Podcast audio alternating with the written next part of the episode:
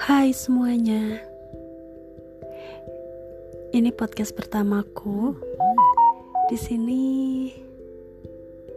aku pengen cerita karena kebetulan aku gak punya temen cerita.